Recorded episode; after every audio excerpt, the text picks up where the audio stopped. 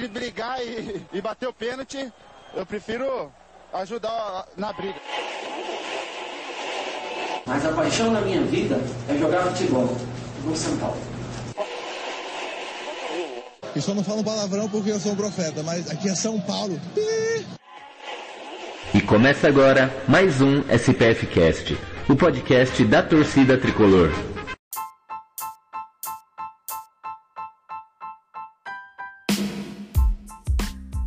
Isso aí. Então estamos ao vivo para mais um SPF Cast, nossa tradicional live de terça-feira, às 8 horas, hoje, dia 19 do 10. 12 graus aqui, todo mundo passando frio aqui em São Paulo. 12 graus, mas todo mundo feliz aí com a vitória do São Paulo no Majestoso. E a gente vai falar um pouquinho aí sobre o São Paulo, essa semana do nosso tricolor. Os assuntos de hoje serão o São Paulo de Rogério Ceni, né? O que mudou, o que melhorou e qual a nossa opinião sobre isso. Vamos falar sobre o lançamento da Adidas da camisa rosa e mais alguns assuntos aí que a gente vai discorrer durante essa uma hora de programa. Mas antes de começar, deixa eu apresentar meus amigos de bancada aqui. Ele que lançou um expressinho ontem de 20 minutos para falar do, da vitória do Majestoso. E aí, Gustavo? Beleza? Salve, salve, Gil. Salve, salve, Leandro. Salve, salve, torcida tricolor. Foi, cara. Tava falando com vocês em off aqui. É a minha terapia. Fazer expressinho simplesmente é minha terapia é, semanal com o nosso tricolaço. Eu adoro fazer. E ontem não podia ser diferente, né? Vitória no clássico, time jogando bem, Rogério fazendo alterações importantes. Não dava para ter falado menos do que 20 minutos, então acho que ficou de bom tamanho, Gil. é isso aí. E aqui também ele que em off já deu uma cornetada na Adidas aí, a gente vai falar mais, mais durante o programa. Leandro Oliveira. Saudações tricolores, é, boa noite, né, para quem está acompanhando a live, né, ao vivo aqui no YouTube. E boa noite, boa tarde, bom dia, não sei, né, para quem está ouvindo o podcast posteriormente. O bom do podcast é esse, você ouve quando dá, quando tem tempo, né, enquanto você faz outras coisas. E é isso, né, num dia atipicamente feliz para ser São Paulino. é isso aí, eu sou o Gil e vamos falar de São Paulo aqui, né. Vamos começar esse programa de hoje falando, né, sobre essa, essa mudança de postura do nosso tricolor. O São Paulo aí que estava numa sequência gigantesca de empates, e aí com a vitória de ontem, está ao quê? Quantos jogos sem perder agora? Oito. Oito jogos sem perder, cara. Oito jogos sem perder, mas o que mais chama a atenção é, foi, foi a mudança de postura, né? Nos dois últimos jogos. Apesar de não ter vencido o anterior, mas contra o Corinthians, o São Paulo jogou muito bem, chegou a dominar o a dominar a equipe do Corinthians no primeiro tempo. No segundo tempo também jogou bem, né? Deu uma pequena sopa por azar ali em alguns momentos, né? Poderia ter tomado um empate besta que a gente já tá xingando muito hoje, mas no final de tudo, no final deu tudo certo. Né? E aí eu queria entender. Vamos começar com, com o Leandro aí, Leandro o São Paulo teve uma mudança de postura aí depois que o Rogério Ceni chegou. O que, que, aconteceu? Né? Qual a sua opinião sobre isso? Será que tem, tem realmente bastante dedo do Rogério? O que, que é? Os caras voltaram a jogar? Eu vi, eu vi gente falando, o São Paulo começou a jogar do nada agora. Será que eles estavam querendo derrubar o Crespo ou não? O que, que o Rogério fez milagre ou não fez? E aí? O que você tem a dizer pra gente? Eu acho que ainda é cedo para dizer se o... a melhora no rendimento do São Paulo tem a ver com a chegada em si, né? O, a proposta de jogo do Rogério. Eu acho que até o Gustavo vai falar na sequência, né? Porque ele tem bastante. É uma pessoa muito mais técnica, né? Atenta às táticas do jogo do que eu. Eu vou muito mais, às vezes, na emoção. Mas acho que tem um fator psicológico, não só no São Paulo, mas em quase todos os times que trocam de técnico é, durante uma competição, né? Tem aquela coisa de ou vai muito para baixo ou vai muito para cima, né? E acho que o São Paulo aproveitou esse momento psicológico de ir muito para cima. As coisas com o Crespo realmente não estavam dando certo, além dos resultados, né, que eram uma sequência de empates incômoda, né? Porque eram com times que brigam diretamente ali embaixo, na, na, na mesma região da tabela que o São Paulo está atualmente, né? Da, do décimo para baixo, vamos dizer assim. e o desempenho do time era muito ruim.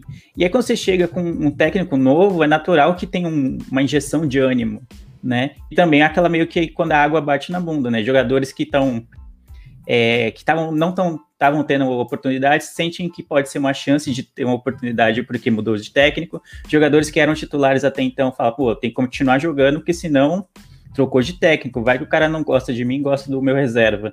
Então acho que tem esse fator psicológico que atinge todos os times que trocam de técnico no decorrer do campeonato. E tem o, o fator que é o, é o, Rogério, né? Não é qualquer técnico. Para o São Paulino, o Rogério estar no clube é muito importante. Mesmo eu que fui contra a vinda dele, especialmente nesse momento do campeonato, da temporada, é, é, inegável o fator que ele tem. O cara é um ídolo do clube como jogador, então você sempre gera uma expectativa, gera uma apreensão, uma, um desejo de que ele dê mais certo do que outros técnicos. A gente sempre quer que os técnicos do São Paulo deem certo, mas quando é o Rogério, a gente quer muito mais, né? Porque tá, não é que tá em jogo a idolatria dele, a idolatria dele para mim é imaculável, mas tá em jogo, tipo, você vê um ídolo fazendo história de uma outra forma dentro do clube. Então, para mim é importante. Acho que no, no, pro elenco também acaba tendo isso. Então acho que ainda é cedo para ter esse diagnóstico de as táticas ou o jeito que o Rogério pensa o jogo foi o que causou essa melhora. Né? É isso aí. E você, Canato, que é a, a parte técnica aqui da nossa bancada, do nosso, do nosso quórum, a palavra, ah, eu fico muito feliz. Fico muito feliz com o Leandro, vocês me elogiam. Tá estranho, vocês estão me elogiando demais hoje. mas, cara, eu gosto muito de falar sobre, sobre esses assuntos. E, para mim, é, eu nunca tinha. Honestamente, eu não sou tão veterano assim, como certos integrantes dessa bancada. né? Não acompanhei tantas mudanças de técnico assim. Mas é, eu vejo algo. Eu vejo algo nessa mudança que eu nunca havia visto antes, gente. É, o que o Rogério tem feito, a, a mudança, é, a gente não, não, não presta muita atenção às vezes. O Crespo foi demitido numa quarta-feira de tarde. Depois o São Paulo contatou o Rogério. O Rogério foi para o Morumbi dar um primeiro treino antes, na, na, véspera de uma partida, tendo pouquíssimo tempo para ajustar, para melhorar, para mudar. Ele poderia ter feito feijão com arroz, como acho que a maioria dos técnicos faria. E ele foi cara, de cabeça erguida, botou o time para jogar futebol, fez alterações inimagináveis na nossa cabeça. E é um cara muito inteligente. É, ele, é, eu nessa depois do, do clássico, eu li muitos textos, né? Vi muita gente falando, e ele acaba até bebendo na fonte de técnicos recentes do São Paulo, como por exemplo o Diniz. Lógico, a gente não gosta muito do, da passagem do Diniz pelo São Paulo, mas ele usa algo que deu muito certo com o Diniz, que é o Igor Gomes e o Gabriel Sara jogando os dois juntos, os dois como meias abertos, né? E isso deu muito certo em determinado momento com o Diniz. Ele bebe dessa fonte, sabe? Ele botar, voltar a colocar o Benítez em campo, fazer um, uma trinca de meias, é um negócio que eu nunca vi. Eu nunca vi o São Paulo jogar dessa forma. Com três meias, né? Quatro meio-campistas, sem um volante, assim. E o time sendo combativo. Contra o Ceará, ainda dando muito espaço, né? Você via que tava nítido que faltava treino, faltava adaptação, mas em três dias, gente, de treino contra o Corinthians, o São Paulo jogar o que jogou, sabe? É, o São Paulo, depois de 13 anos, o São Paulo fica um ano inteiro sem perder pro Corinthians, é algo muito importante.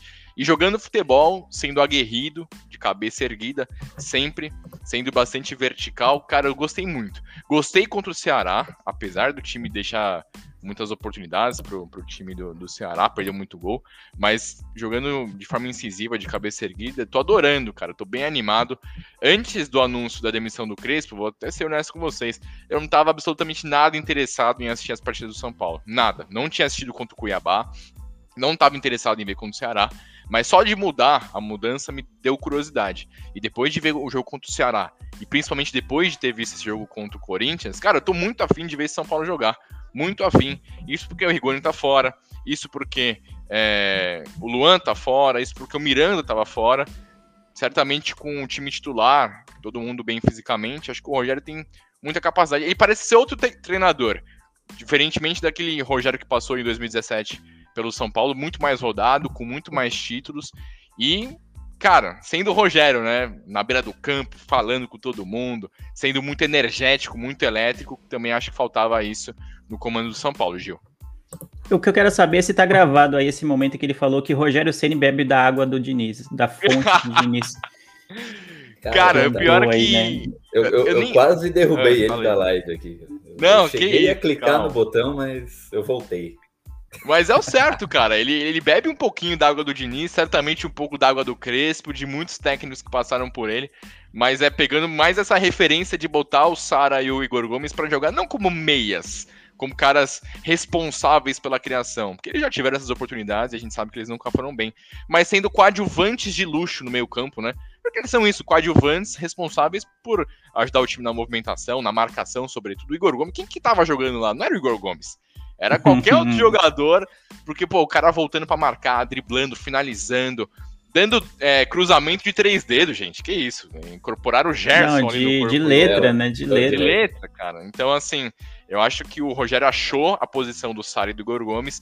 Eu gostei muito dessa formação é, tática, 4-1-3-2, né? Eu até falo no, no expressinho que ele também bebe da, na fonte do Marcelo Gajardo, né? Que usou isso aí, no, essa formação no River Plate. Mostrando pra gente que não precisa ter um meio campo cheio de, de volante, né, gente? É, os caras, eles armam e defendem, atacam e defendem. Isso é muito importante. Tô muito, eu tô muito, é, como é que é, cenizado. Já tô cenizado já, gente. que isso. Boa. É, é, Não, e acho que o- hoje, eu- desculpa te cortar, eu sei que você ia Não, comentar agora, pode. é que o mais importante, o melhor do jogo pra mim foi aquilo que eu sempre reclamo que eu não tinha, não estava vendo no- nos times do São Paulo ultimamente, que é a vontade de ganhar, é, de brigar por toda a bola, de dar- ir na dividida, de, de peitar o adversário, sabe? De, de se impor em casa. Pra mim, o São Paulo, quando joga no Morumbi, tem que jogar daquela forma, se impondo, brigando por toda a bola, marcando lá em cima, na saída de jogo do adversário, como foi praticamente os 90 minutos contra o Corinthians. Então, pra mim, não sei se foi por causa do clássico, não sei se foi por causa É. da chegada do Rogério, mas enfim, é, todos os jogos pra mim, principalmente no Morumbi do São Paulo, tem que ser dessa forma. A gente pode ganhar ou perder porque isso é do jogo. A gente não vai ganhar todos os jogos, até porque se fosse assim, futebol não seria tão maravilhoso quanto é. Mas acho que o time entregar tudo, dar, toda, dar tudo de si, dar, mostrar vontade, brigar por todas as bolas, acho que é o que tava faltando ultimamente. Não sei se era culpa do Crespo, isso, não sei se eram os jogadores que estavam um pouco acomodados com a situação do time na tabela, mas faltava, principalmente nesses últimos empates seguidos que a gente vinha tendo, faltava muito, faltava muito e era muito incômodo para mim. Mais do que os resultados era a postura do time em campo.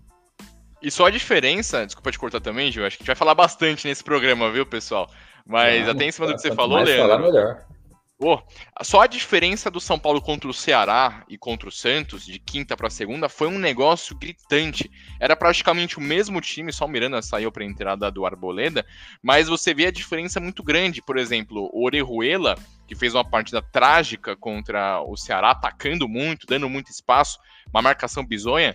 Certamente o Rogério conversou com ele, posicionou ele para ficar mais defensivo, mais preso. Tanto que ele sobe um pouquinho no, no início da partida, mas depois que o São Paulo faz 1 a 0 ele não sobe mais, ele não faz jogada de linha de fundo, ele não dá espaço, ele fica lá bonitinho, lá na marcação, certinho. É, eu acho que o posicionamento do Sara e do Igor Gomes também, é, na marcação e no ajuste defensivo também, foi muito bem feito. Isso em três dias, cara, é, é muito louco. É pouco tempo demais. Ele nem assinou contrato ainda, gente. O Rogério nem assinou contrato ainda com o São Paulo. E essa mudança tão grande no, no ânimo dos atletas, né, no jeito de time jogar bola, fazendo gols, criando um monte de chance. Pô, demais, Gil, demais. É isso. É, do, cara, do Rogério Ceni quanto à questão de competência, acho que não, não dá pra falar nada dele, né, cara? A gente sabe que ele é um. É igual, é, é igual você falou, no dia da notícia ele já tava lá no Morumbi treinando São Paulo e já provavelmente já matutando o que ele ia fazer, o jogo que ia ser contra o Ceará. Né? O...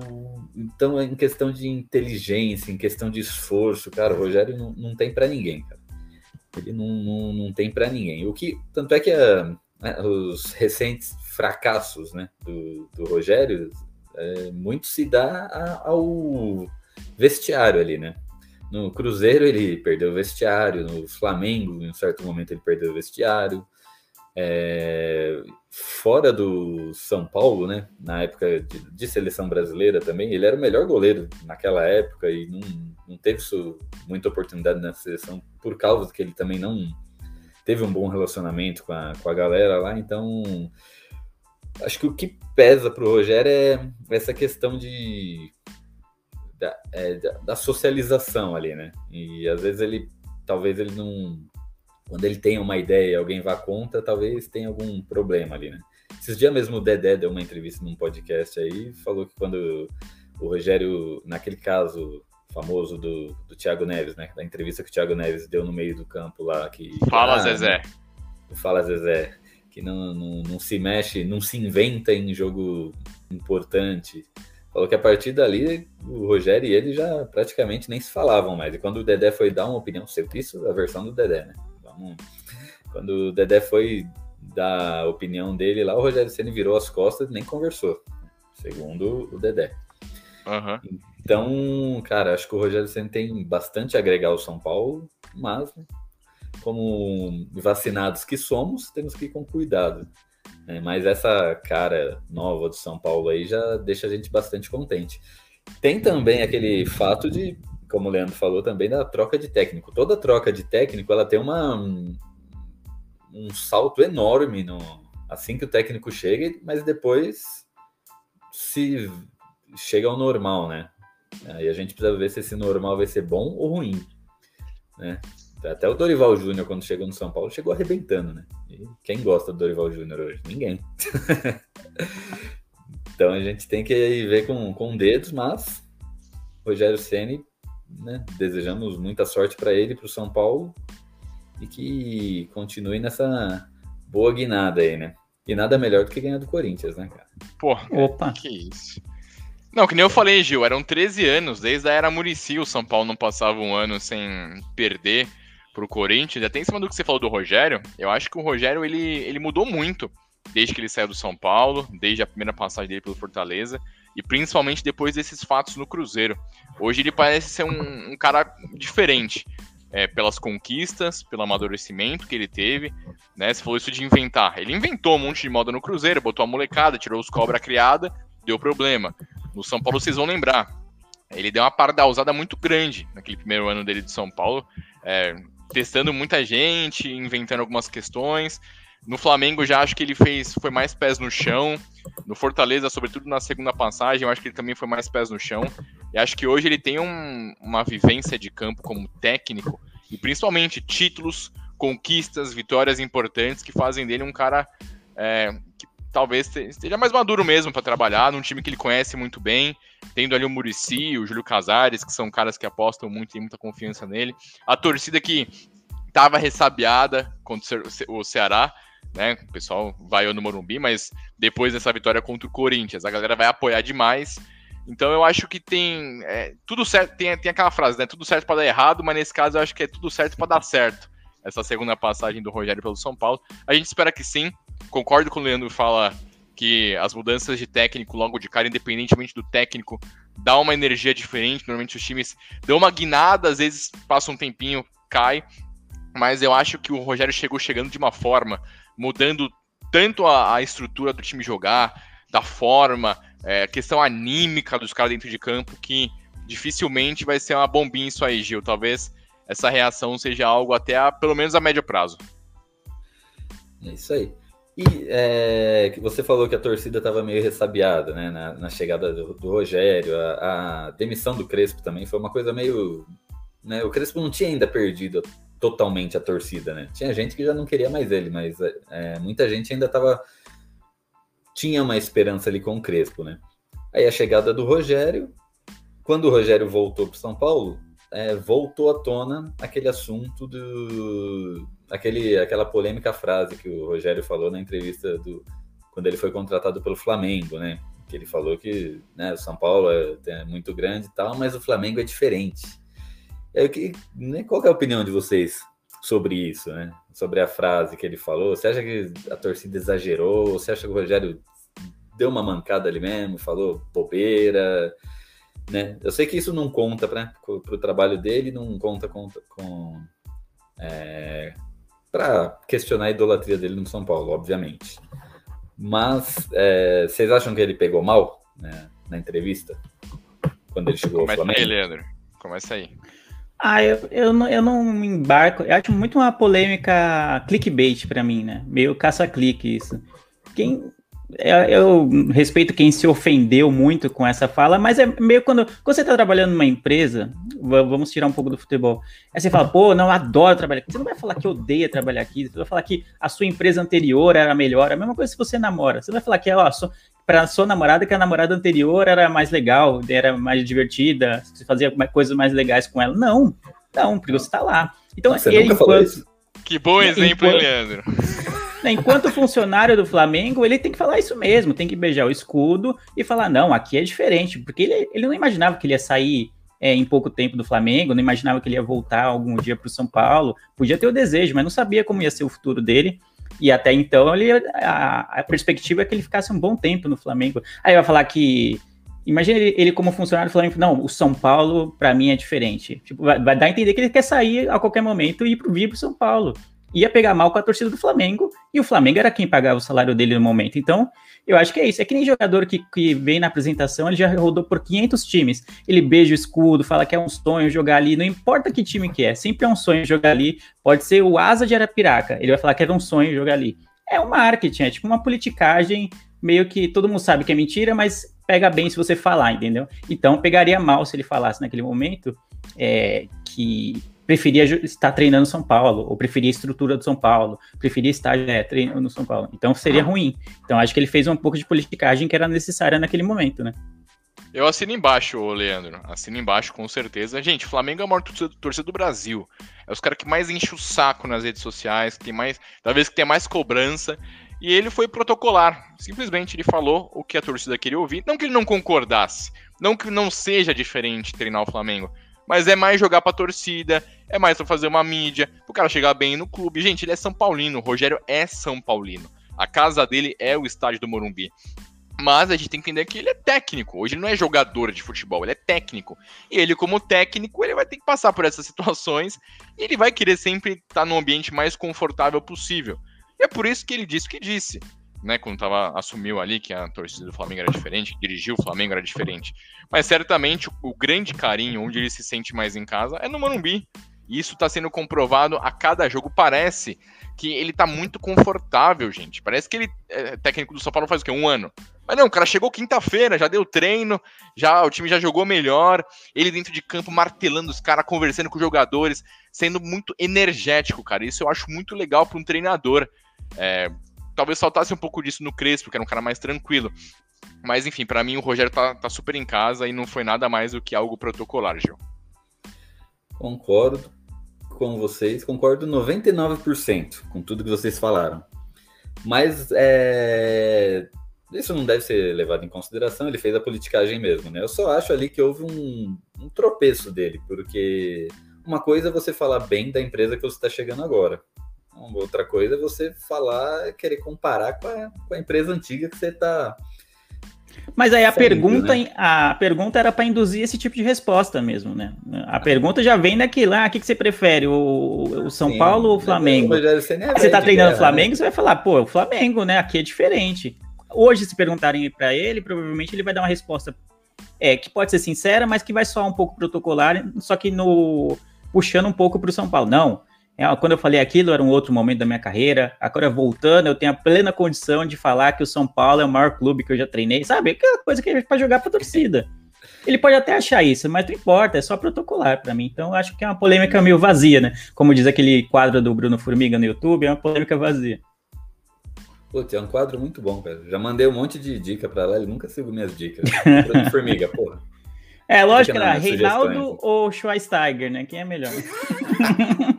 é, isso aí é besta, né? Óbvio que é o Reinaldo. Né? Isso aí não vai gerar polêmica mesmo. Não, o Schweinsteiger nunca deu assistência no Majestoso, gente. Nunca deu. Isso é verdade, é, isso é verdade. É. Nunca ganhou o Paulistão. Nunca ganhou o Paulistão. É, nunca teve 90% de acertos em pênaltis, cara. Isso aí. Jamais. Reinaldo na cabeça. Então é isso. O Rogério Senna aqui, unanimidade tricolor. E essa semana o São Paulo lançou a camisa é, em homenagem ao mês do Outubro Rosa, né? Mais uma camisa rosa aí para a coleção de São Paulo. Leandro em off né, deu uma cutucadinha na Adidas, falando, porra, é em homenagem ao Outubro Rosa, mas lançou quase em novembro. Concordo, não tinha pensado nisso. Mas eu tenho uma outra crítica a fazer, né? Porque assim, a camisa lançada, é, não sei se vocês já viram, é bem bonita a camisa. Sim. Né? Mas, cara, eu acho que eu acho que já deu. Porque é o terceiro ano consecutivo que São Paulo lança uma camisa rosa. Não que, né? Não entendam mal, não que não deva ser feita uma ação para homenagear esse mês. Mas acho que todo ano a mesma coisa. Uma, pega uma camisa rosa, lança e. Sei lá, cara. É, tá faltando criatividade ou vocês acham que é, tem que fazer isso mesmo? E outra coisa, né, aquela famosa, aquele famosa, aquele famoso papo que muita gente não aguenta mais, e, ou todo mundo fala sempre, que é o caso dos layouts da Adidas. Né? A camisa nova, ela sempre é um layout pré-moldado ali, que já existe, eles vão lá, pegam o distintivo de São Paulo, passam um super bonder ali, pau, e cola. Inclusive essa, o pessoal foi lá e buscou no site a camisa igualzinha, sendo vendida por cento e poucos reais, 120, 130. E aí pegaram, colocavam o pet, o distintivo de São Paulo ali, ela virou 200 e... 280. 280, né? Então, né? E aí, né? Não, para mim você já, você já falou tudo, Gil. Assim, eu, eu ia falar exatamente isso. Para mim, não existe problema em todo ano os times da Adidas terem uma camisa é, em homenagem ao Outubro Rosa. Juro, para mim não tem nenhum problema. Cada uma, uma diferençazinha aqui, uma diferençazinha lá, não sei o que, não sei o que lá. Pra mim isso não é o grande problema. Para mim, o primeiro problema é que nós estamos no meio pro fim de novembro, né? Isso aí deveria ter sido lançado o quê? Dia 30 de setembro, sabe? Tipo, dia 1 de outubro, enfim. Os caras lançaram do meio pro fim do mês. E o pior problema é o preço. É um negócio é, inaceitável o que a Adidas, a Nike, as principais fornecedoras de material esportivo fazem. Porque é literalmente a mesma camisa. Literal. E assim, 120 reais já não é um preço barato, né, gente? Vamos combinar.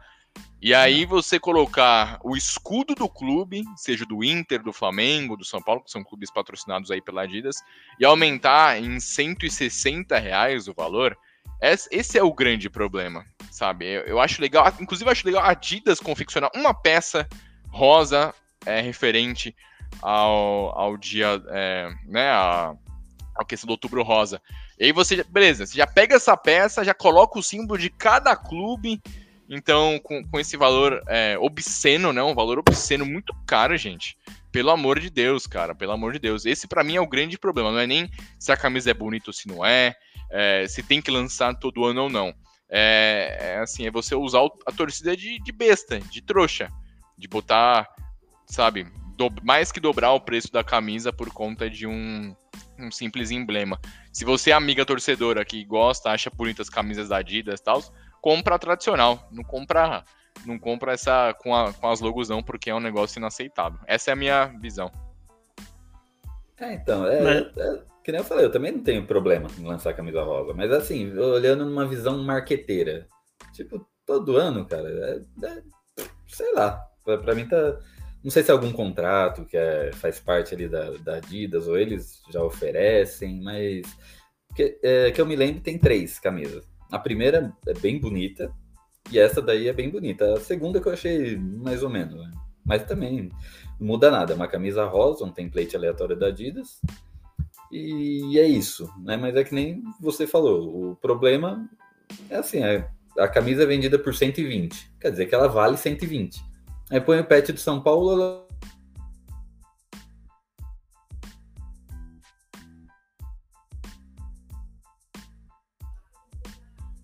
Foi o Gil que caiu ou eu tô doido? Ou eu caí? Não, foi o Gil. Tá ouvindo aí, Gil? Eu tô. Ah, deu uma, deu uma paralisada é... aqui. Eu achei que eu tivesse caído. Eu falei, ixi, caí. Isso, pra mim também paralisou, mas segue aí, segue o baile aí, Gil. Eu tô, não, tô aqui. Dessa vez eu, eu acho que não foi não.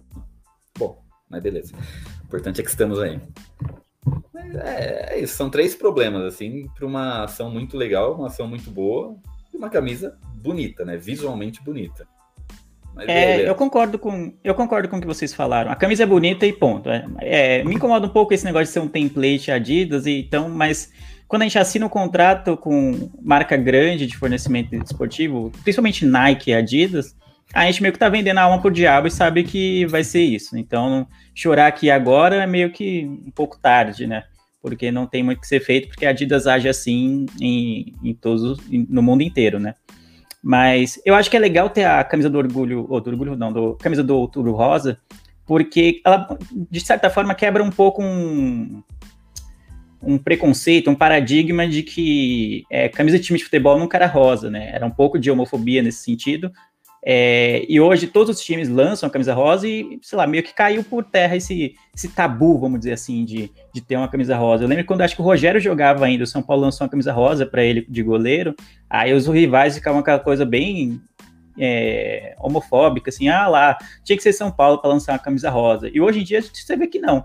Todos os times praticamente lançam no outubro uma camisa rosa e, e, meio que já é algo aceito. Então, acho que uma pequena vitória nesse sentido, apesar de não ser o intuito da, da campanha.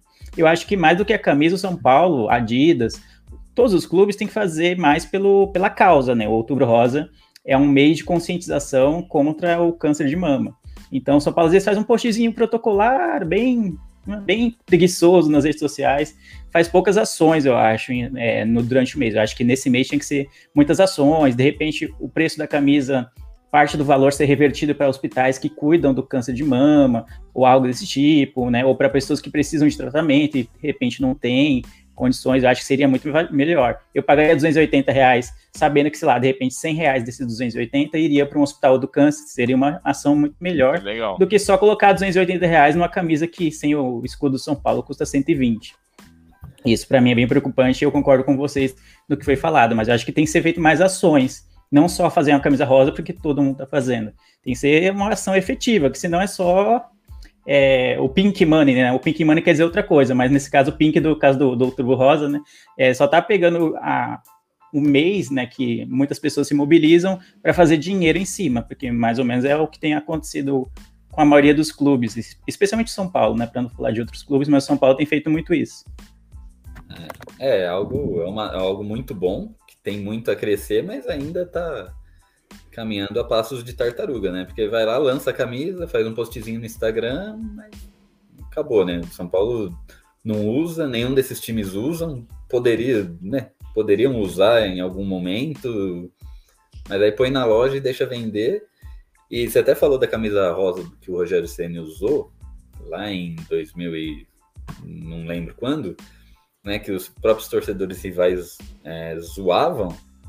E o próprio São Paulino também não aceitava, né? Porque não sei se vocês Sim. lembram que eles falavam que era camisa magenta, não era rosa. Era magenta. Era um, é um preconceito bem bobo, né? Um, um, ponto de como a sociedade, de certa forma, evoluiu em pouco tempo, assim. Ainda bem, né? Que aí hoje a camisa rosa não é mais vista com esse tabu, né? Com esse preconceito. No meu modo de ver, é uma vitória. Mas eu concordo com vocês que não basta só fazer a camisa, e eu também acho que não, na, lançar dia 19 de, de, de outubro é, não faz muito sentido. Até porque é uma camisa que geralmente tem uma tiragem mais curta, o preço nunca baixa, né? Eu queria ter comprado do ano passado e fiquei esperando baixar o preço e não abaixou. Aí, quando eu vou olhar no site da Adidas, não tem mais. tipo, não abaixou em nenhum momento, não tem mais disponível. Você tem que pegar em, ou em outros sites, né? Na, Netshoes, Foot Fanatics, para ver se acha.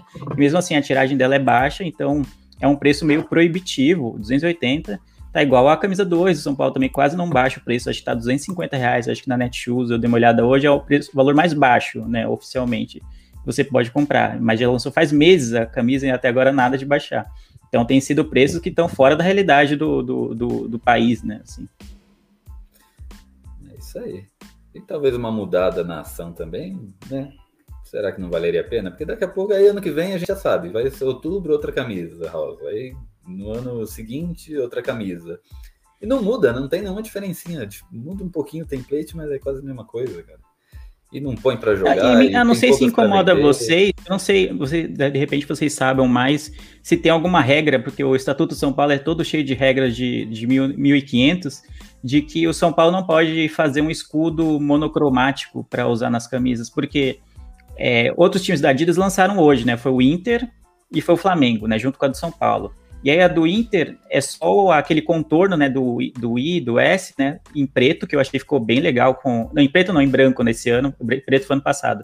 E o Flamengo a mesma coisa, a sigla, né, do Flamengo, Clube de Regatas Flamengo, em branco rosa, algo assim, é, que combinou bem com a camisa. E a do São Paulo não, é o escudo normal, né, com as três cores.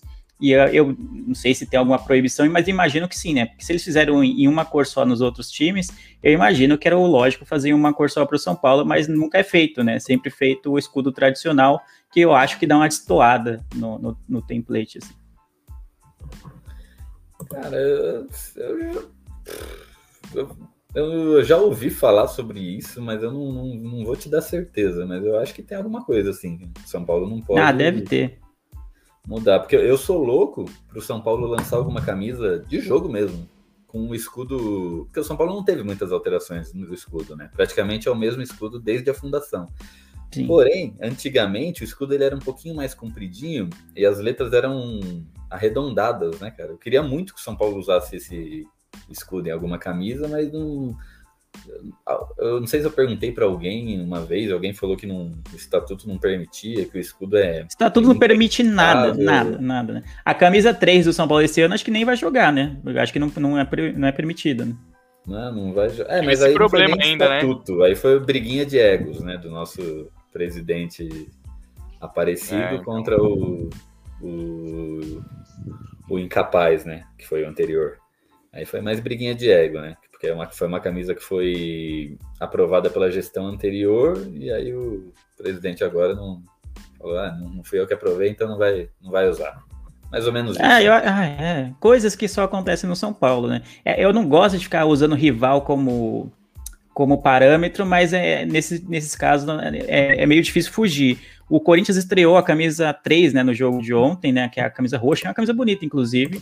E, e, é nítido quando o time joga com, com a camisa 3, seja ela qual for, pode até ser uma camisa feia, quando joga, vende mais. Então, se vende mais, vai ser automaticamente mais dinheiro para o clube, vai, a marca do clube é exposta em mais lugares, é, vai ser mais comentada, oh, a camisa é da hora, não sei o quê. Sai em sites de fora do país, né? Tem vários sites e perfis especializados só em lançamento de camisa, então quando tem uma camisa bonita, não importa o lugar do mundo que seja, sai nesses perfis, a galera comenta, a galera quer comprar mesmo fora do país. Então acho um puta tiro no pé você bloquear esse tipo de coisa por briga de ego, assim, ou porque o estatuto é muito rígido e não permite quase nada também. Exatamente. E é, falando em camisa 3 e burrada, eu também achei uma bela de uma burrada. Isso já faz tempo, né? Mas a estreia do Daniel Alves, o São Paulo jogou, não sei se vocês lembram, jogou de azul que foi o. Sim. Foi notícia no mundo inteiro, né? Que Daniel Alves tinha voltado para o Brasil, não sei o quê, e aí mostra as fotos São Paulo de azul. Né? Na época eu critiquei bastante e fui criticado também por falar isso, mas eu achei uma, uma jogada ali de marketing muito burra, cara. Porque você sabe que tá vindo um cara que tava no fazendo, fazendo carreira na Europa, ia voltar para o São Paulo, ia jogar pelo São Paulo, aí o São Paulo vai lá e joga de azul. Aí foi a foto que saiu no site da FIFA, que saiu no site do nas redes sociais do Barcelona. É, e para quem não sociais. conhece o time, me dá a impressão que o time é azul, né? É, isso é, então. é meio ruim, né? Se fosse até uma camisa 3, mas com as cores do time, eu acho que até não, não seria tão problemático, mas com uma cor completamente diferente, como foi a, a camisa 3 daquele ano, acho que é, eu concordo contigo nesse sentido. Então, eu achei que foi uma. Sei lá, cara. Às vezes parece que falta alguém que pensa nessa parte assim com mais carinho, né? Do, do como a gente vai trabalhar a marca São Paulo. Né? É eu tenho certeza que a galera do marketing pensa, só que aí chega na hora de quem aprova, aí eles barram. Eu tenho certeza. tenho certeza. Com a experiência de quem trabalha numa agência de publicidade, eu tenho certeza que geralmente é quem tá lá em cima que barra, né? Né? Fica, fica a dica aí, São Paulo Futebol Clube, contratação do nosso amigo Leandro aí. Vamos, o Gil também, vamos todo mundo. Maravilhosas aí para o nosso tricolor. E não barrem. Agora, chega de notícias boas. Vamos, vamos para uma notícia ruim aqui. São Paulo ontem, é, no jogo contra o Corinthians, o nosso novo técnico Rogério Ceni colocou Pablo para jogar, né?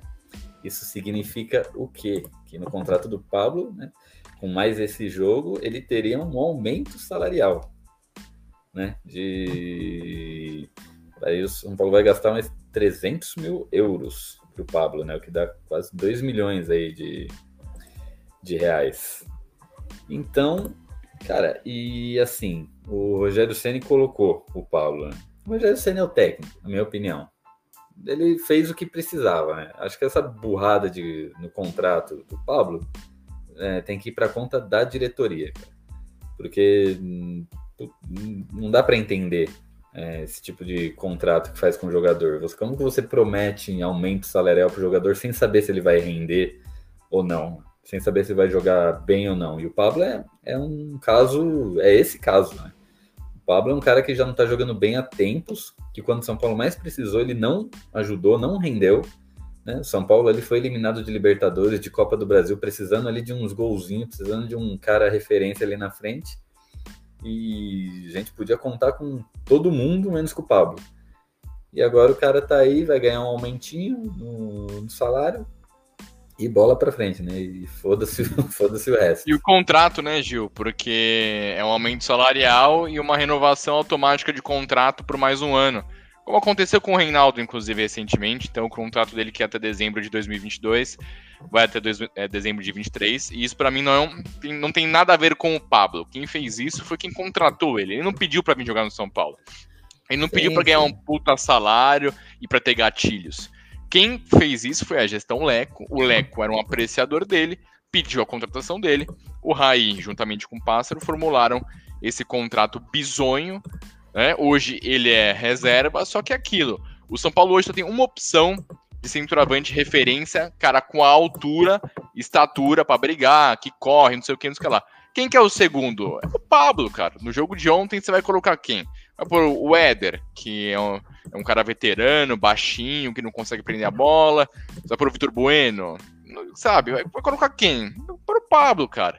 Por mais que não sei nem se o Rogério sabia desse gatilho, acho que ele até não sei se ele comentou né, na, na, coletiva, mas é, o treinador tem que botar o cara para jogar, o cara tá lá para isso. Agora, tecnicamente é impressionante, né? Como é ruim o Pablo, cara. A gente já falou isso várias vezes aqui no SPF Cast. A diferença Pablo Caleri é uma coisa de outro mundo, cara. O Caleri, ele briga, ele corre, ele ganha, ele faz o pivô, ele dá a casquinha, ele faz gol, ele faz gol, ele chama pra briga, ele desarma, sabe? Ele volta pra, pra marcar, sendo que ele nem tá tão bem fisicamente do que a gente vê ele sentindo problemas físicos no final da partida. E o Pablo ele tropeça na bola, ele escorrega. Tem os lances bizonho dele, que ele vai dominar, domina errado. Mas ele é um cara que sempre se doa é, pro time, ele é um cara. Ele é um cara, aquele cara bonzinho, sabe? Que a gente tem aquela roda de amigos, tem um cara bonzinho. Tem até aquele, aquele, aquele vídeo, né, Gil? É, aquele vídeo, acho que foi contra o jogo contra o Cuiabá, que acho que tem um torcedor xingando ele ali na beira do campo, ele pede pro torcedor, calma, filho, vai com calma, tá? Eu, sabe, a família dele é São Paulina, ele diz ser São Paulino, você vê que ele é um cara de grupo, que ele é um cara bonzinho, mas é mau jogador, é um jogador ruim, e que o São Paulo vai precisar se livrar dele, cara, na próxima temporada. Ele não tem bola para jogar no São Paulo, ele não tem nem possibilidade de ser titular.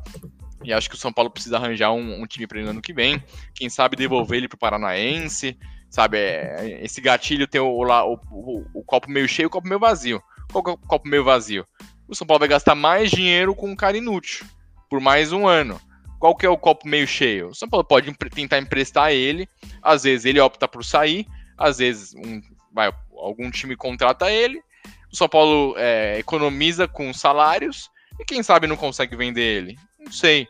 E, e, a questão ainda em cima disso, ele tem uma família é, bem consolidada aqui em São Paulo, né? Ele tem dois filhos super pequenos, a família por aqui, então acho que tá confortável para ele também estar no São Paulo. Querer dar volta por cima pelo São Paulo. Então eu acho que a gente vai ter que aturar o Pablo, infelizmente, por mais dois anos, como reserva, ou precisando entrar, como foi no caso de ontem, e não deixar o torcedor tricolor muito feliz da vida, né? É, é, perfeito, cara. É, o Pablo não tem culpa de nada. Rogério Ceni não tem culpa de nada. O cara tá ali por um erro da diretoria. Problema, cara. O cara tá à disposição ali e tem que colocar. O Pablo tava ali, tava descansado, tava, né, aparentemente em forma, enquanto tinha jogadores nossos ali, né, né já com, com lesão muscular, já chegando no limite. Então o Rogério Ceni fez o que tinha que fazer.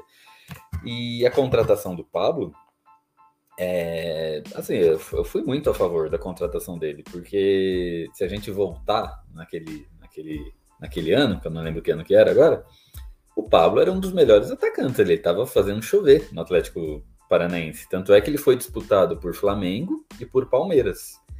Então eu também não fui contra, não, e hoje, né, olhando para trás, eu não sou contra a contratação do Pablo problema foi esse, esse contrato maluco, né, cara? Que foi feito. E aí o São Paulo, para dar chapéu nos outros times, também pagou. Quanto que foi? 26 milhões. Eu acho que deu 27, com os gatilhos, enfim. Então, cara, de um dinheiro que o São Paulo não tinha. Se tivesse, beleza. Né? Compra o Mesmo se Paulo. tivesse, Gil, é, assim, até dando um, um argumento para vocês, na época que ele foi contratado, a gente tava próximo de um sorteio do São Paulo na Libertadores, né? E eu, lógico, fiquei feliz, né? Pô, qualquer qualquer jogador que o São Paulo contrate que vem de uma boa temporada, pô, legal, feliz tal. Só que assim, analisando friamente, ele, a, a temporada de 2018 foi uma, uma puta temporada. Campeão da Sul-Americana, fazendo gols decisivos. Só que se você pegasse o currículo dele, você via que é uma temporada 100% atípica. Sabe, jogando num time atípico, uma forma de jogar atípica, num gramado atípico. Se você pegar o 2017 dele, horrível, péssimo, 2016 ruim, e os anos anteriores também. Nunca foi um. Nunca, ele nunca foi um centroavante. Nunca foi um cara que fez gol. Chegou a jogar de lateral direito no Figueirense. Nunca foi um jogador. Nunca foi um, um jogador fazedor de gols. Perdão, Pablo, desculpa, jogador até que você é. Né? Tem as minhas dúvidas, gente mas boa. você tá aí, contratado. Mas é, tava, tava 100% errado, pra, é, errado pra dar errado, né? Aquela contratação certa pra dar errado. E provou pra gente. Quando você vai contratar um jogador, você tem que analisar o currículo do cara. Você tem que analisar o extra-campo, você tem que analisar dentro de campo, que é o mais importante.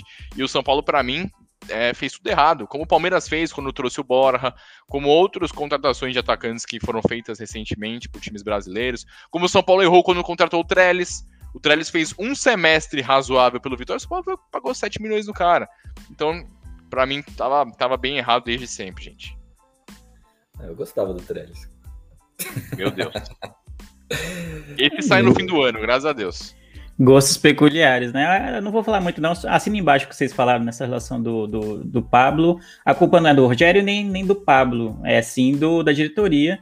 E, e, ao meu ver, se a diretoria permite que o atleta fique seja relacionado para o jogo, ela não vê problema, então, em, nesse gatilho ser acionado. Eu acho que para mim é bem problemático. Então, a gente fala muito da diretoria anterior, que foi a que fez o contrato do, do Pablo, e que vocês já falaram, e realmente é isso.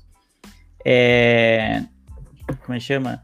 Que o contrato foi mal feito, esses gatilhos não deveriam existir, mas a diretoria atual também tem culpa, porque ela poderia tentar já dar um pé no Pablo ou começar a acionar alguma coisa para emprestar, para vender. Não, você sabe que se ele jogar mais uma vez, é, vai ter esse acréscimo no salário dele, a renovação automática, e você permite que o técnico relacione ele para o jogo e permite que ele seja posto em campo, então a diretoria atual também tem culpa no cartório. Não dá para se jogar só na diretoria anterior. Porque no meu modo de ver, o, o Pablo, nessa circunstância, não correspondendo de campo, era para estar treinando separado, então. Para o São Paulo avaliar o que ia fazer com ele, de repente tentar um empréstimo, uma venda, ou enfim, mas não acionar essa cláusula é, de renovação automática com o aumento de salário, mais dois anos aí atrelados a ele. Eu acho que a diretoria atual tem culpa também. É, eu lembro ali no começo do Brasileirão que teve duas sondagens, né? Acho que o Inter e o Grêmio sondaram ele, o Thiago Nunes no Grêmio e o então técnico do Inter. Acabou não indo para frente, porque eu lembro de, de falarem que ele queria ficar, ele queria dar a volta por cima, né? E, e, depois disso, realmente a gente não ficou sabendo de mais nenhuma proposta. É, felizmente ou não, ele é o tipo de jogador que é aquilo. Ele quer dar a volta por cima, ele quer vencer no São Paulo, ele é São Paulo, ele quer permanecer no São Paulo. É, gente, jogador bom não acontece isso, né? Os Pereba acontece isso. e isso acaba sendo um outro gatilho ainda, né? Porque assim, eu até entendo, o Leandro, quando você fala da diretoria, tentar burlar essa questão, pô, já que você não tá rendendo, vamos ficar aqui, é, não vai nem ser convocado, não sei o que, não sei o que lá. Só que é aquilo, ele é um jogador bom de grupo, bom de elenco, e o, e o time precisa de atacante. Né? O São Paulo vem sofrendo muito com os atacantes, ele perdeu espaço antes do Calera estrear, o Calera estreou, ganhou a vaga de titular, é, naturalmente, mas é aquilo, se sai o Calera, quem que vai ser o centroavante do São Paulo? Não que o Pablo seja, mas você vai botar o Vitor Bueno para tentar brigar pela casa. Se bem que o Pablo não consegue fazer isso também. Enfim, gente. Não, quer, não gosto de falar do Pablo, gente. Eu fico nervoso. É, então. Eu queria só comentar: o Billy Moreira mandou comentário se, se não fosse esse contrato maluco. Uma pergunta, na verdade. Se não fosse esse contrato maluco, ele, o Pablo, né, seria um bom reserva? Eu acho que não. E a indignação do, do, do Gustavo já deixa não. bem claro isso. Eu acho que eu endosso ele. Eu, eu não gosto de ficar malhando é. jogador, porque é, é, é, puta, é, o cara tá fazendo o trampo dele. Né? É, mas é, eu acho que. Eu já falei várias vezes aqui e a minha opinião permanece a mesma. Eu acho que o Pablo deveria ser emprestado pelo bem dele e pelo bem de São Paulo. Eu acho, eu acho que é o típico caso que ele não vai render no São Paulo e não adianta. E que se ele chegar em outro clube, tem tudo para que. Nossa, não que ele vai virar o Ronaldo Fenômeno, longe disso, mas que ele vai tipo, entrar numa boa fase de novo. Ele tem tudo para se encaixar em outro time, eu acho. Eu acho que não Sim, foi não, só né? um lampejo no, no, no, no Atlético Paranaense. É, ninguém desaprende, vai a jogar futebol, a fazer gol assim. Eu acho que ele tá num, num ambiente no São Paulo que não dá mais para ele. Mas que num outro clube, de repente, em que o esquema favoreça um centroavante, eu acho que ele consegue jogar bem sim. Eu acho, eu acho que era um, é um formato de jogo do Thiago, Diniz, do Thiago Nunes lá. Thiago Diniz, olha eu. Querendo ah, o Diniz não larga, né? Vocês Pelo amor de Deus, não sai, sai, de mim, Diniz. Mas era um formato tão específico que jogava aquele Atlético Paranaense, com o Rony explodindo de velocidade numa ponta, o Nicão numa outra, o Rafael Veiga no auge ali, na armação, e ele sendo um finalizador, mas sendo um atacante de muita mobilidade, cara. Isso no São Paulo ele nunca conseguiu fazer nem, nem mobilidade ele conseguiu ter. E sei lá, eu tô muito descrente. Não gostaria de ver o Pablo vestindo novamente a camisa de São Paulo, mas infelizmente o Caleri lesionou, né, cara? A gente vai precisar falar sobre isso. O Caleri teve ali um, um, problema físico nas duas pernas no fim da partida. Ele deu bastante entrevista, né?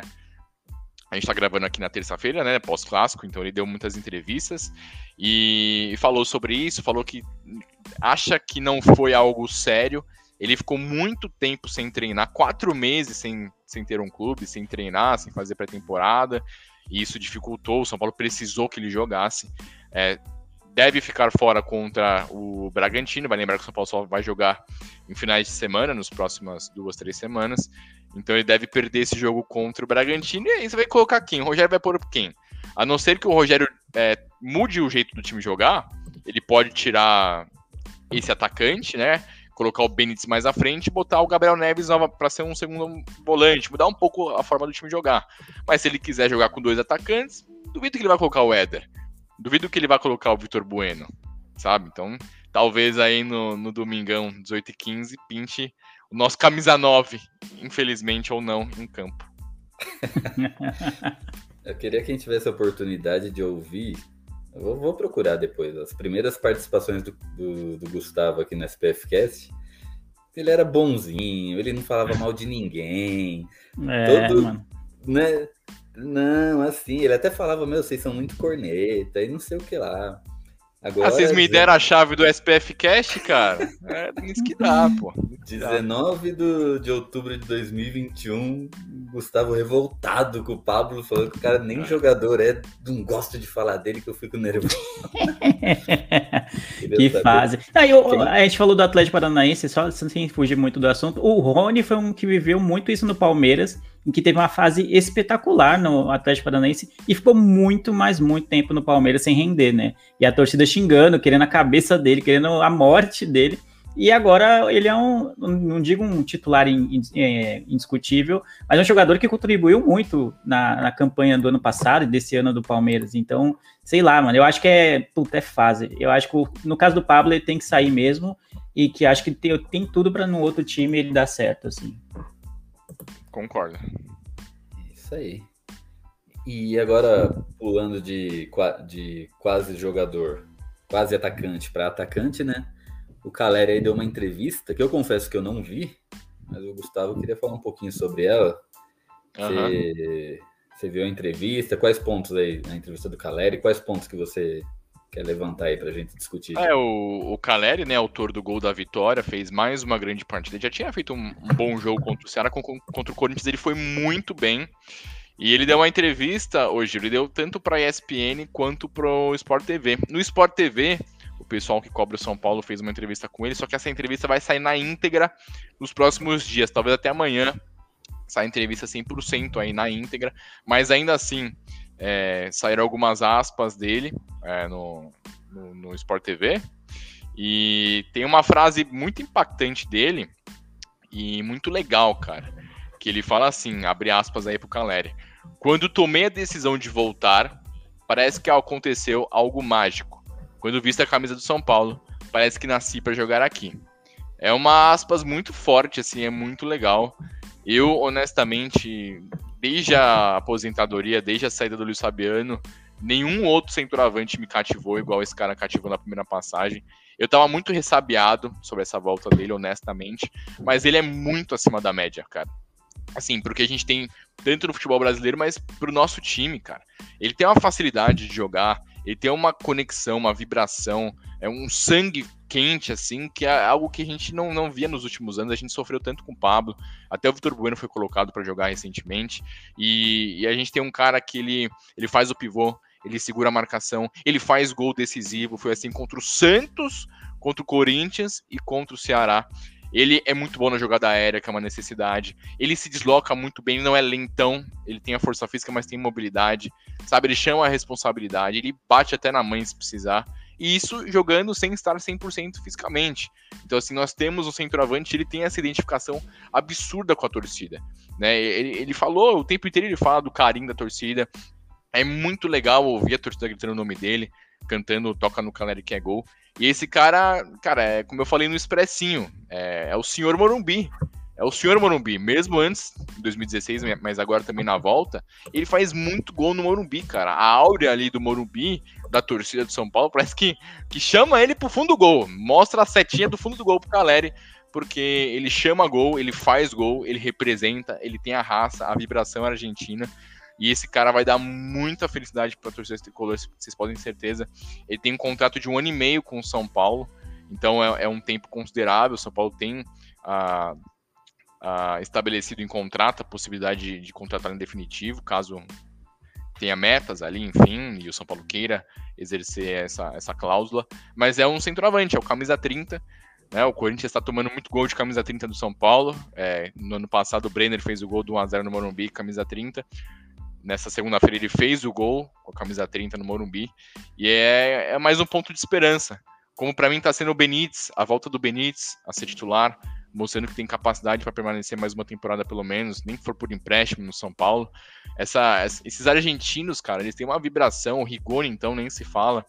É um trio muito técnico, um trio de jogadores de futebol que a gente não está muito acostumado a ver no São Paulo nos últimos anos, e eu estou muito feliz, muito contente e acho que esses caras vão, vão, vão longe. Ele, na entrevista ele fala que ele ficou muito chateado é, por não ter dado certo na Europa, que o, o, principal erro da carreira dele foi ter se vinculado ao Deportivo Maldonado e que nenhum time ele teve o que ele está tendo aqui no, no São Paulo, que é essa chance de jogar por bastante tempo, de fazer muitos gols, de ter ali um, um desenvolvimento legal com a torcida, um, essa, essa questão que ele, ele dá e recebe, né? Essa vibração, essa energia para a torcida, e a gente fica muito feliz. Acho que você concorda comigo, né, Leandro? É, é, um outro, é um outro esporte o que o Pablo faz e o que o Caleri faz dentro de campo, né? Ah, o, o, Pablo é o Diniz 2021 do, do, do, do Canato, né, mano? É isso, é isso. Cada 10 palavras, 9 é Pablo. Tem que cornetar, mano, tem jeito. Eu gosto muito do Caleri, mas eu, é, eu era contra, eu não gostava dessa novela que tinha em torno da volta dele. Isso me incomodava bastante. Porque enquanto o São Paulo estava negociando com esse grupo de empresários que claramente não estava muito querendo o bem do Caleri, estava muito querendo a comissão que eles vão receber em razão da transferência dele, no meu modo de ver. Então era uma, sempre foi uma novela muito longa, é, que se arrastava por muito tempo, e, e com isso o São Paulo perdia o foco de de repente contratar alguém da Série B do Brasileirão que seria mais barato e teria interesse em vir para o São Paulo, é, ou então alguém do, do mercado sul-americano que também pudesse ser um destaque e pudesse resolver é, os problemas no ataque, mas não tem jeito. Uma vez que o cara vem, o cara vem e honra a camisa. São quatro, é, quatro jogos como titular e três gols.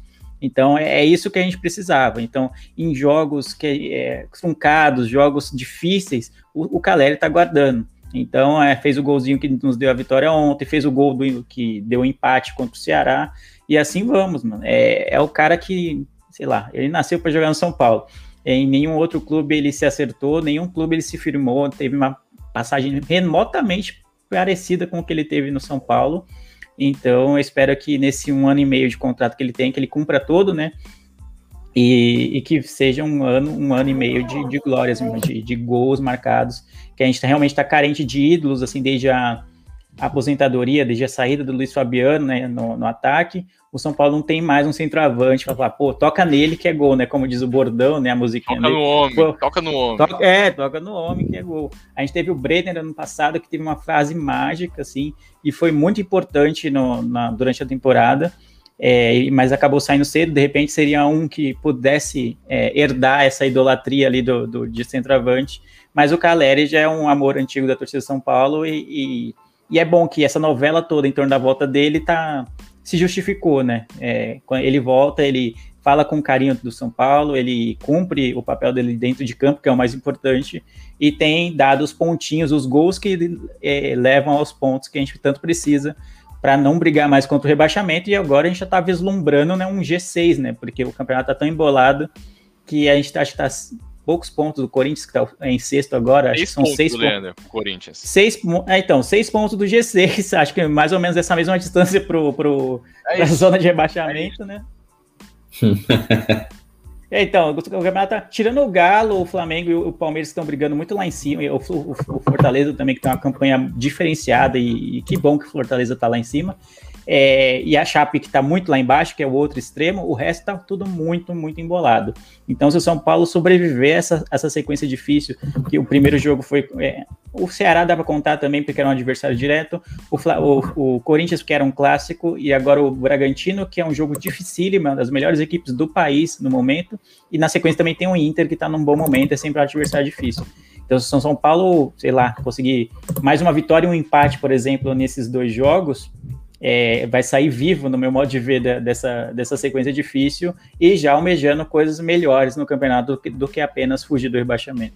É, é uma areia movediça muito grande, cara. Eu tava, enquanto eu faço expressinho, eu fico vendo a tabela do campeonato, né? Até pra dar as informações certinhas. E é um negócio bizarro a diferença entre 3, 4 pontos do pessoal que tá beirando a zona de abaixamento pro pessoal que tá lá na parte de cima da tabela. Então, assim, eu acho que o São Paulo pode sim vislumbrar coisas melhores do Brasileirão. É, poderia ter aproveitado melhor nessa sequência de seis jogos sem, sem, sem vencer. Mas é, é aquilo, cara. Se a gente tiver uma sequência como nós tivemos no final ali do primeiro turno, de, assim, não precisa vencer cinco jogos seguidos, mas três vitórias, dois empates, ou duas vitórias seguidas, ou duas vitórias e um empate, numa sequência de três jogos, a gente já vai dar um salto muito grande na tabela, cara.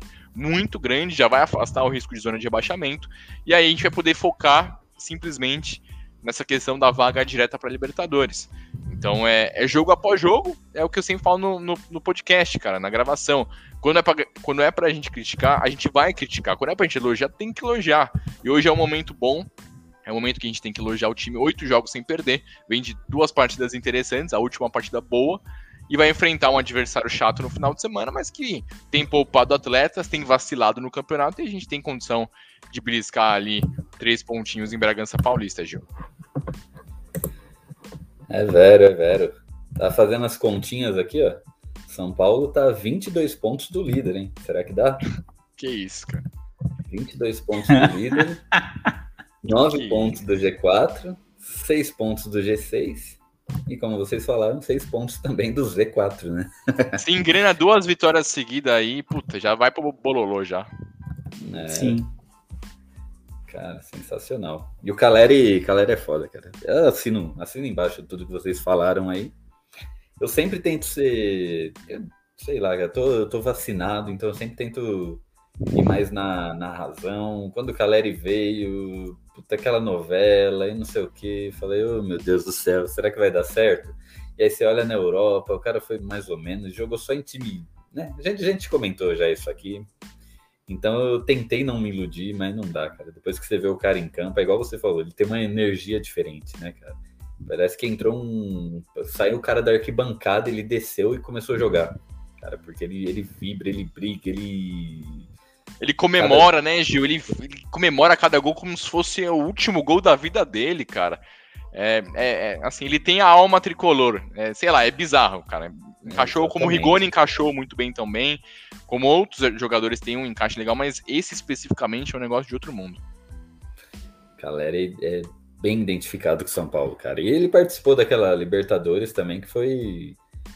Cara, quem acompanhou aquela Libertadores lá foi, foi um achado ali, cara. Um time é, no papel ali terrível do São Paulo, né?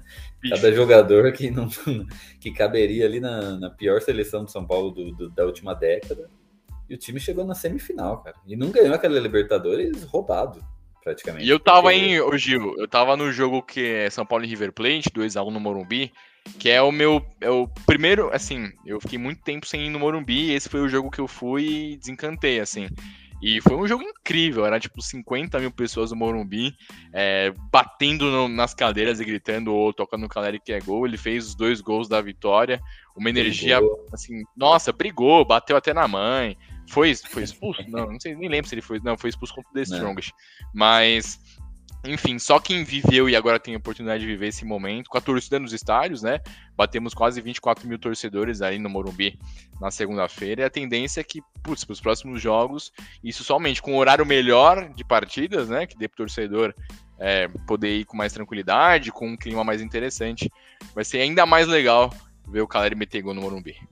É verdade. Essa, essa Libertadores aí, ela me deixou tão apegado com esse time que eu demorei muito tempo pra desapegar de cada jogador ali.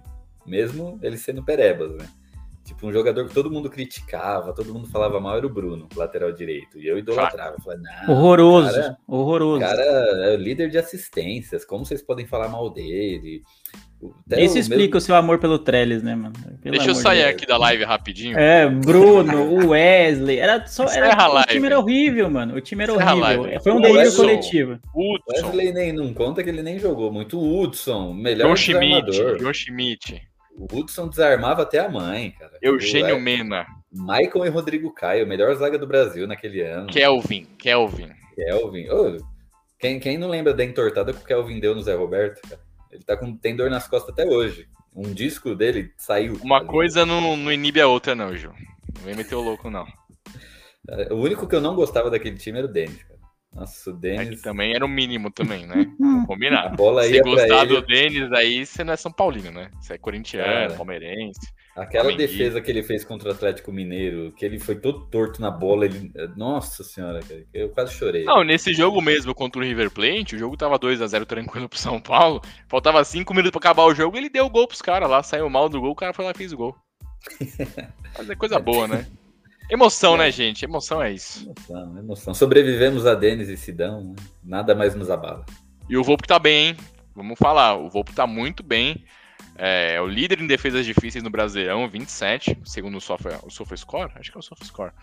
E vem de jogos sem sofrer gols, tomou gol contra o Ceará, mas não vinha tomando outros gols. Tá melhor o, o nosso querido Volpe, hein? Tá bem melhor, mas quase me entrega a paçoca no último lance ali do jogo, né? Aí era pra acabar com o coração do torcedor, né? Pelo amor de Deus. Uma saída bizonha, bizonha, num lance Foi. fácil ali. Mas fora isso, ele, ele foi benzão. Com o Ceará, então, nem se fala aquela defesa que ele Com o faz. Ceará foi perfeito. A bola bate nele, vai na trave, bate na perna, no travessão, clica na linha e sai, né? É, Foi fora louco. quase entregar um empate para um clássico já ganho, né? Tá tudo bem. Só um detalhe. Só um detalhe. Cara, se sai aquele gol ali, cara, eu acho que ele não devia nem voltar mais pro. Sei lá, cara. Mas beleza, vamos, vamos, vamos, vamos ver o copo cheio, né? Ele vem bem nos últimos dois jogos aí, tirando esse mero detalhe, que é detalhe porque não saiu gol. Se saísse gol, já era praticamente a guilhotina. Mas é isso aí, Volpe precisa de confiança. E bora lá, né? Então é isso, povo. Que a gente já abordou todos os assuntos aqui. Alguém tem algo a, a declarar ou podemos fechar aqui a live? Ah, eu queria declarar que eu tô muito feliz com o trabalho do Rogério. É um começo muito promissor, tem tudo pra dar certo, tudo pra finalizar a temporada com dignidade aí, o São Paulo, e iniciar uma temporada que vem melhor, mais tranquilo. Ele precisa, ele precisa assinar o contrato, né, gente? Ele precisa assinar o contrato, porque tá comandando o time bem, não sei o quê, vai que, né? Ah, deixa assim, tá dando sorte. Tá dando sorte. Assina aí, Rogério, pelo amor de Deus. Mas fora, aí, fora isso, tá tudo na paz. Então é isso. Rogério é PJ. PJ, MEI, é MEI, fizeram MEI pro Rogério. né? Então beleza. Então, Leandro, suas considerações finais aí, seu abraço, seus contatos, ah, o jabazinho do Miopia e o que mais você quiser falar aí. Quiser xingar quem não apareceu na live hoje, tipo a Maria e o, o Beto, Ah, o também. A Maria, eu vou deixar passar porque ela me salvou em algumas lives aqui, né? Teve live que tava só eu e ela aqui, então o negócio tava, tava puxado. Então, não vou, não estou apto a, a criticá-la, né? O Billy aqui comentou novamente falando que o Senna tá fazendo um frila aqui, realmente. O frila É, é, sabe aqueles frila fixo? É tipo É isso. job, é job. É. Fazendo É, ele job deve em ter São pego Paulo. no Infojobs ou essa vaga no São Paulo. Foi bem rápido. Mas enfim, é bom falar de São Paulo e excepcionalmente falando de vitória, falando de um clima melhor, né? Uma, um avanço, uma luz no fim do túnel para a temporada do São Paulo. Então é, é bom, né? Fazia tempo que a gente não, não tinha esse lampejo de esperança em relação ao São Paulo. Então foi bom falar. Mas você quer me ver todo dia feliz, é só no, no Miopia mesmo, que é um podcast que tem toda segunda-feira tem um episódio novo. A gente fala de séries, fala de filmes, fala de cotidiano e afins. O último episódio que saiu ontem, inclusive, é sobre a terceira temporada de Sex Education, série original louco. Netflix, que é uma das melhores séries da atualidade assim da Netflix, é muito bom. Eles abordam a sexualidade de uma maneira muito madura assim. Então é bem relevante essa série. Então se você gosta desse tipo de conteúdo, gosta de, desse tipo de tema, você tem siga a gente nas redes sociais, né? Arroba podcast miopia no Twitter ou no Instagram. Então siga a gente lá. E é isso, né? Então vamos São Paulo e toca no Caleri que é gol, né? É isso aí. E o senhor Gustavo, suas considerações finais, seus contatos, onde podemos te achar? Cara, primeiramente eu vou falar pro Leandro que eu vou ouvir esse podcast amanhã, porque acabaram Opa. os meus podcasts e essa temporada tá muito boa de Sex Education. Inclusive, acho que é a melhor temporada de Sex Education é essa terceira, né? Que é algo bem diferenciado, ainda mais para séries da Netflix.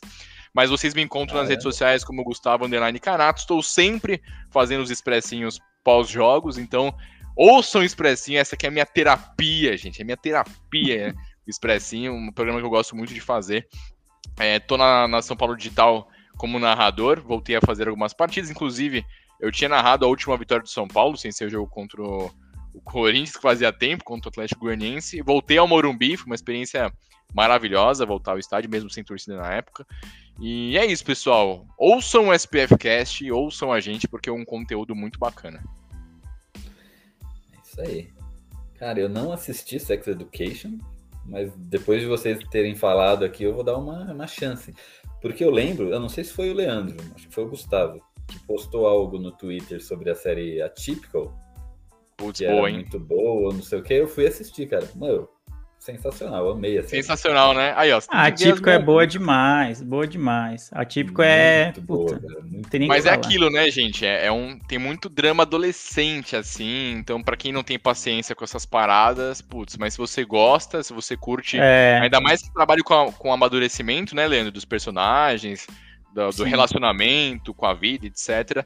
Se você não gosta muito de, de umas coisas mais infantiloides, aí não, não compensa. Mas são séries muito boas hoje, Gil. E eu, putz, assiste, cara. Principalmente a terceira temporada. Parece que a cada temporada que passou ficou mais legal Sex Education. sim, é uma série que vai crescendo com, com o tempo, assim. A primeira já, já te, te ganha. É bom, é importante que é uma série, né? Acho que não sei se é mais 18, mas pelo menos mais 16 com certeza é. Então É. tem bastante cena assim de, de sexo e tal, é bastante. Isso, tem bastante temas adultos, não só relacionados à sexualidade, mas eles tratam essa a sexualidade de uma maneira bem madura. Acho que esse é o grande destaque da série. Ele poderia ser só um besterol americano, mas não. Ele fala de sexualidade como os adolescentes deveriam ouvir na escola ou dos seus amigos, seus familiares sobre a sexualidade, de uma maneira em que não, não gere tabus, né? Pelo contrário, isso. né? eles estão tentando quebrar tabus em relação a isso. Então é bem legal. Ah, bacana, vou, vou dar uma chance pra série. E deixo aqui uma pra vocês também, no Netflix, que é muito boa, que chama Made. Vocês já viram? É boa? Não vi. Eu vi o banner lá, mas ainda não assisti. Muito, muito, muito boa, porque ela é uma série diferente, que ela mostra uma mãe solteira, né, tendo que cuidar da filha, mas uma é, e ela sem recursos nenhum, ela não tem ajuda de pai, não ajuda de mãe, ela é ela e a filha, e aí ela consegue tra, é, trabalho como doméstica, e aí ela tem que depender de auxílios para a escola, para Ah, comida, pra eu vi o trailer, eu vi o trailer. É muito, muito boa. E tô falando sem terminar ainda. Tô nos últimos episódios. Hum, acho que falta um, um episódio para terminar. Ainda não terminei, não peguei o, o final da, da primeira temporada ainda, mas já indico que é- até então ela é muito boa. Amanhã eu vou mandar ver. Boa. Muito, muito legal mesmo. E é isso. Né? Terminando aqui o programa com a indicação de séries. Vamos fazer um podcast sobre séries. Quando o time é bom, né? Quando, a- quando vence, é isso aí. Né? Até o final Eu do gosto de falar de série, hein? agrada. Vou te falar. Série e filme é uma coisa que eu amo falar, cara. Tá louco. Ah, então vamos fazer um, um, paralelo do SPF Cast, vamos fazer o SPF Séries. A gente Eu ia falar isso agora. Olha. Eu ia falar isso agora. SPF sério. só comentando de séries. Isso. Mas beleza. Pô, o É, Ted Lasso, não, o Billy comentou de novo. O Ted Lasso é maravilhoso. É maravilhoso. É é uma série da Apple TV Plus. E, cara, eu indiquei até no Miopia, fiz uma indicação lá no, no Colírio, no último Colírio que a gente gravou, e é maravilhosa. Eu tô na segunda temporada, são duas temporadas até agora, acho que já tá renovada pra terceira. E falar de futebol, né? Quem tá aqui é, gosta de futebol, porque é São Paulino. Apesar que não, né? São Paulino, às vezes, sei lá, né? puta, sei lá. O que o São Paulo joga às vezes não, é, não parece muito futebol, mas enfim. É, que é quem curte futebol, quem gosta de séries em que o futebol é um pano de fundo, o Ted Lasso é uma das coisas, melhores coisas já feitas ultimamente, assim. É muito Que boa isso. mesmo. Boa. Tá na minha. Tá anotado na minha agenda aqui. Ted Laço e Sex Education. E eu tenho, tô Boa. terminando Made e tô terminando You também. You eu também gosto. Aí eu não, não me atraiu, não. Né? Ah, eu gosto. Apesar que a primeira temporada foi muito boa. As duas depois são bem fracas, mas eu tô assistindo porque né, eu não gosto de parar na metade. E é isso. Então, valeu aí pela audiência, você que acompanhou a gente ao vivo. Obrigado você que está escutando a gente por via podcast aí, se você aguentou a gente aqui uma hora e quinze, né? Falando de São Paulo, falando de série e tudo mais. Falando mal dos amiguinhos, né? Falando mal do Pablo. E é isso, cara. Obrigado aí todo mundo. Semana que vem a gente tem mais. Expressinhos aí aleatórios durante a semana, dependendo de jogos, dependendo de notícias. Então fica ligado aí no feed do SPFcast que vira e mexe vai cair um programinha aí na sua, na sua conta. Então até a semana que vem, aquele abraço. Maria e Beto, vamos trabalhar, pô. eu- Ô, Beto, é- pelo amor de Deus, né? Nossa, vai ter que gravar uns 20 expressinhos seguidos aí pra compensar aqui, olha. Não, o Beto era. Ele não participava porque ele tava arrumando o casamento. Né? Acertando as coisas pro casamento. Agora ele não participa porque ele casou. Então, ele É, casou, é, né? quando voltar, pô, agora eu tô, tem que pagar as coisas do casamento, então tem que trabalhar mais, entendeu? Aí já. É, daqui a pouco vai, vai ter um filho aí, não, mas agora é por causa do meu filho. Então, E assim vamos. Nunca mais foi visto. então é isso. Então vamos São Paulo.